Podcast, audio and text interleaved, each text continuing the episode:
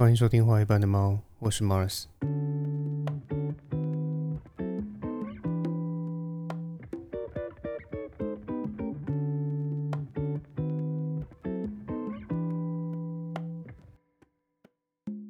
那上礼拜除了文言文的争议以外，另外一个热门的议题呢，就是国民党的总统候选人侯友宜提了一个五五五方案啊，也就是青年的购物补助政策，那也引起了网络上各种针锋相对的讨论。所以今天这期的内容呢，我想针对啊国民党侯友宜日前推出这个啊青年购物政策，也就是提倡说什么啊免头期款啊，甚至是全额贷款啊，让四十岁以下的年轻人能够享有利息补贴和五年的宽限期的这种优惠。那目的呢，就是为了降低啊年轻人购物门槛的五五五方案。那以下我就统称叫做这个侯康贷啦哈。那这边简单说一下这个政策的核心啊，它是针对四十岁以下的年轻人，只要你在银行的信用评估上面没有重大的瑕疵，而且你也符合它里面的排富条款，也就是说你不能拥有自住的房产，无论你这个房产是自己买的还是继承来的，那都不行。那除此之外呢，它还有所得的限制，你所得太高的话你也不行、哦、那除此之外呢，它还有转售的限制，也就是说如果你用这个政策买了一间房子，那你最少必须要持有这间房子十年以上的时间，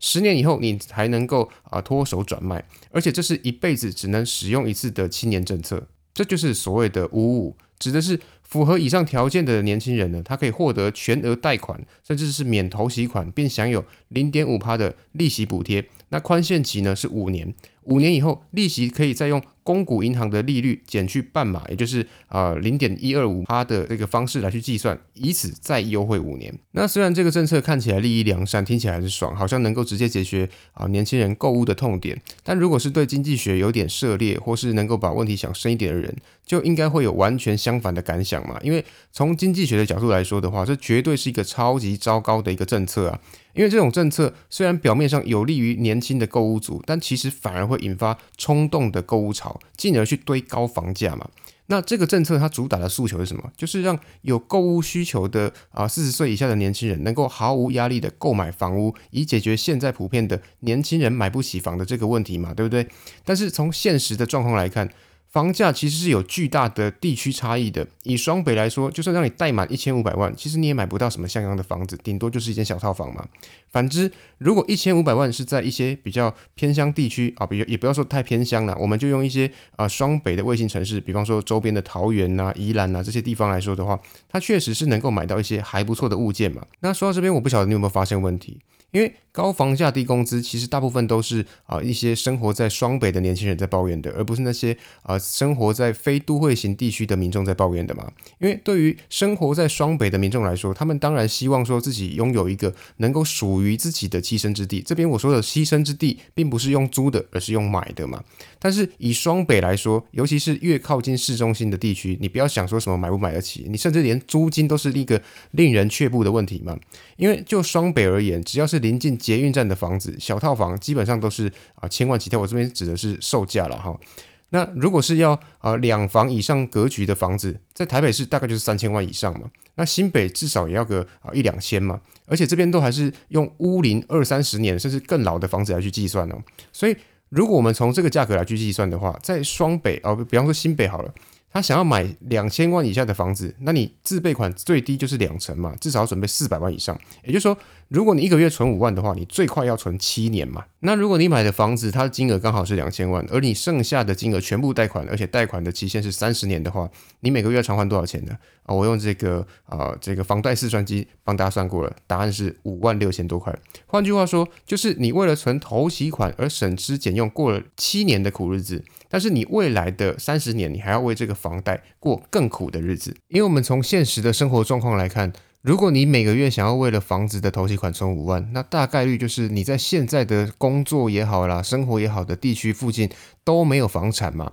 除非说你就刚好住在家里，而且你你家刚好也在双北，否则如果是没有房产的情况下，你当然每个月至少要开销的就是房租嘛，而且现在的房租在双北来讲的话，至少就是一万五起跳嘛，加上你也不可能不吃不喝啊，所以林林总总最少的就是三万块的基本开销嘛。换而言之，如果你想要存钱买一间两千万左右的啊，不管是新北郊区的小公寓，还是台北市的小套房，那你的月薪至少必须要得在八万以上嘛，而且你还得精打细算、谨慎用钱才可以嘛。那问题是，好。如果我就算真的满足了这些条件，而且我每个月的收入都在八万块以上，而且我还省吃俭用存了快要七年，好不容易凑齐了当初的头期款，但问题是七年之后房价如果又涨了，那我的头期款是不是就变得不够了？这就像是那个古老的阿基里斯悖论一样嘛，就是啊、呃，虽然阿基里斯跑得非常快，但只要我们让一只乌龟往前跑了二分之一的路程，然后让阿基里斯再出发去追赶的话，那你永远都会在追赶前面那只乌龟了嘛，因为等到你追到乌龟的二分之一的位置的时候，乌龟又往前跑了一步嘛，对不对？而等到你追到乌龟的下一个位置的时候，乌龟又往前了一点啊。所以从逻辑上来说，这就好像是阿基里斯永远追不到乌龟一样嘛。那这里的乌龟就是房价，而我们就是那个追赶房价的阿基里斯啊，这才是居住正义真正的问题嘛，也就是台湾的房价确实太高，而且薪资的增长它的速度永远追不上房价上涨的速度嘛，这才是真正的问题核心啊。那当然可能有人会说，如果贷款三十年的月付金额还是太高的话，那为什么不让银行开放四十年甚至五十年的贷款呢？这原因有两个，第一个是啊，这种贷款的年数啊，就是说这个三十呃四十年或五十年的贷款年数的话，这个就不叫买房了，这叫买塔啊，它是一个买塔位的概念。那第二呃，之所之所以会说这是买塔位的概念呢，是因为银行它也必须评估说自己放贷的风险啊。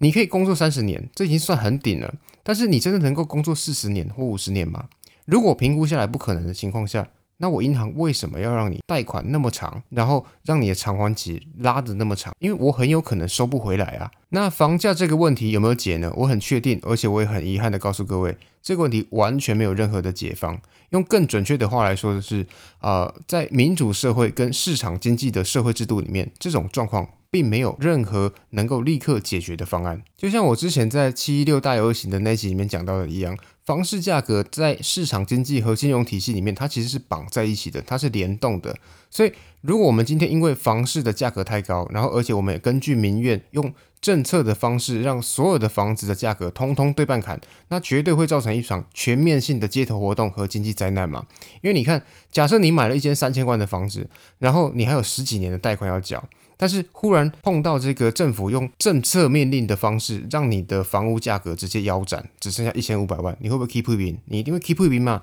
因为就用刚刚的自备款两成来算，你就付了六百万嘛，然后你还贷款了两千四百万，然后现在忽然说啊，你的房子只剩下一千五百万的价值，你不用得吧，你绝对不用得啊，因为不要说前面付的那六百万都打水漂，你贷款的钱都比这一千五百万还多了九百万，所以你这绝对避免嘛。那你避免之后，那就是另外一场金融灾难了嘛。就像我不知道各位记不记得这个二零零八年的次贷风暴一样，我这边简单来帮大家复习一下这场零八年的金融风暴。那这边我先只讲结果的部分啦，至于起因跟背后的逻辑，我在后面提到这个免头期款购房政策的时候再做补充啦。那简单来说呢，次贷风暴之所以会爆发，除了华尔街的数学天才们呢发明了一堆金融杠杆的商品，然后放大了金融风暴的范围和程度以外，其实最主要的原因呢，还是因为房屋的市场价格已经比房贷的金额还要来得低嘛。所以对于这些背了房贷的人来说，那我就摆烂啊，我就不要缴房贷啦、啊、所以它才导致了啊一连串的银行违约嘛。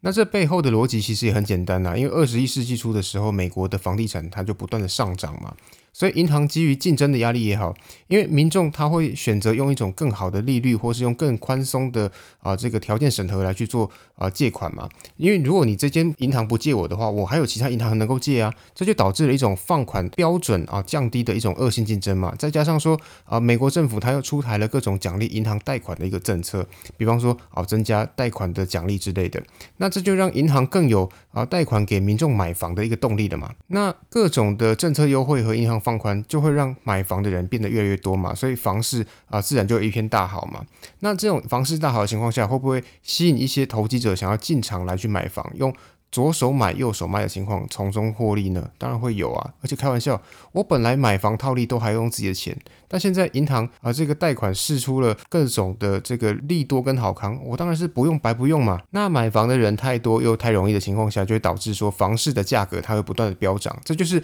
经济学里面说的啊、呃、经济泡沫。因为每一项商品它的涨价其实都有自己的合理曲线，但一旦这个商品它的涨幅超过了这个合理曲线，那它就很有可能会变成一个经济泡沫。所以刺激房贷它也是同样的一个状况，就是因为房价它的泡泡破掉了，所以反过头来影响金融体系，这才造成了所谓的刺激风暴嘛。那为什么我会举美国刺激房贷来跟这个呃免头期款啊、全额贷款啊，然后四十岁以下的年轻人享有利息补贴和五年宽限期的这个政策来做对比？因为这跟当初美国刺激房贷其实并没有什么两样啊，甚至我最近在网络上还看到了用之前很红的这个山道猴子来去调侃这个政策的论述，说这个叫做房贷猴子啊。因为在山道猴子那部影片里面，它其实也是有全额贷款买重疾的部分嘛，我不晓得你记不记得啦齁。但也就是说，你完全不用付任何头期款，你就可以直接把车子牵回家。但是只要是稍微有点金融或理财概念的人都知道说，这就是有问题的嘛，天下哪有白吃的午餐呢？因为如果你前面付的钱越少，那后面加上的利息就会越来越多啊，因为你付的钱值会越来越高嘛。所以我在之前的 E P 十八 你这么好骗你妈知道的那一集的时候，就有用七二法则说明给大家听过了嘛，所以如果你不清楚的话，我建议你回去听那一集，我有比较详尽一点的解释。那听起来很爽啦，因为一千五百万的房子前五年我只要月付一万九，那房子就会变我的，那听起来好像是一个超赞的政策，不是吗？但是五年以后啊，我可能就会因为付不起房贷，又因为十年的这个转售限制，我没办法把房子卖掉，所以我最后只能让房子被法拍嘛。所以虽然你前面付了五年房子的房贷，但是如果被法拍之后，你依然会是一场空，甚至要为这个房子背上呃，你贷款金额减去法拍价格之间的落差，比方说它的落差可能是两百万的这笔负债嘛。也就是说，名副其实的你就是变成了一个房贷猴子，你前面月付 一点九万，然后你付了一百多万，可是你最后却啊、呃、不但是打水漂了，甚至你还要背两百多万的债务嘛。所以回来审视这个政策，对了，直接贷款一千五百万免头期款确实是很爽啦，但是我们应该要分成两个层次来看嘛。以双北这种都会区来看的话，无条件贷款一千五百万能不能买到一间房呢？当然可以嘛。因为如果我们用一千五百只是拿来做头期款的话，那我最高就能够贷到七千五百万的房子嘛。只是后面的利息跟房贷我是真的不敢想啦，那会有多可怕，我稍微心算一下就可以知道说，那每个月都是二十万起跳的一个数字嘛，所以这边就不算了嘛哈。那这边我要说的重点就是，现在对于这种、呃、房价有高度困扰的双北市民而言，这笔一千五百万的头期贷款其实毫无意义啊。因为这边我要再说一次，这个宽限贷款对真正、呃、这个房价困扰的双北市民来说其实毫无意义。因为虽然对无壳蝸牛和我们这种没有投对胎的人来说确实就是毫无意义嘛，或者说这个政策就叫做逆向分配。那什么叫逆向分配呢？因为按常理来说，所谓的分配是让每个人都能得到差不多的资源，但逆向分配它的概念则恰好相反，它不是让每个人都得到资源，而是让少部分本来就拥有资源的人拥有更多的资源，这就叫做逆向分配，或者你也可以说它叫做马太效应啊齁。那举例来说，如果是比较有经济学观念的民众来说的话，自然是不会去申请这个猴康贷啦。那但是如果是比较短视近利的一个群众呢，他可能就会立马跑去贷款啊，五年后他就变成一个房贷猴子嘛。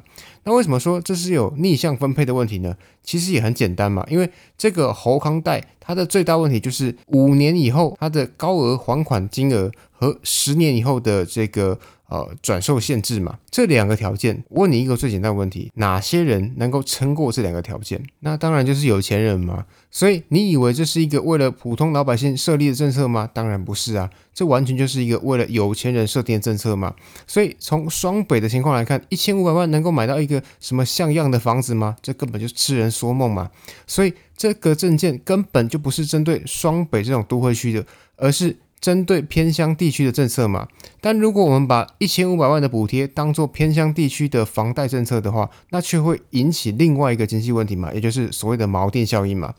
那什么叫锚定效应呢？就是人们在做决策的时候，他往往会因为事前得到的资讯，也就是所谓的锚点，来去影响后来的决策。而且除了这个政策以外呢，蓝营还提出了开放中国学生来台就学就业的一个政见，这也完全是一个逻辑矛盾的政策嘛。因为你前面提了一个呃免头期款买房的政策，这本身就是一个呃经济学的逻辑混乱的嘛。然后你又提了一个开放中国学生来台就学就业，要知道如果一个地方它的经济结构不变，但是人口忽然暴增的情况下，那它的通膨率就会暴增啊。为什么呢？那这边解释一下，如果一个地方它的人口忽然暴增的情况下，那这个地方是不是就会忽然多出很多本来就没有的这个住宿需求？那如果一旦出现了住宿需求，那是不是会导致说这个地方的这个租金啊，或是这个房价也好，它会忽然的暴增？因为它本来没有这么多人嘛，然后你忽然多了这么多人的情况下，它就会自然往上涨嘛。因为市场经济就是这样，就是供给与需求嘛。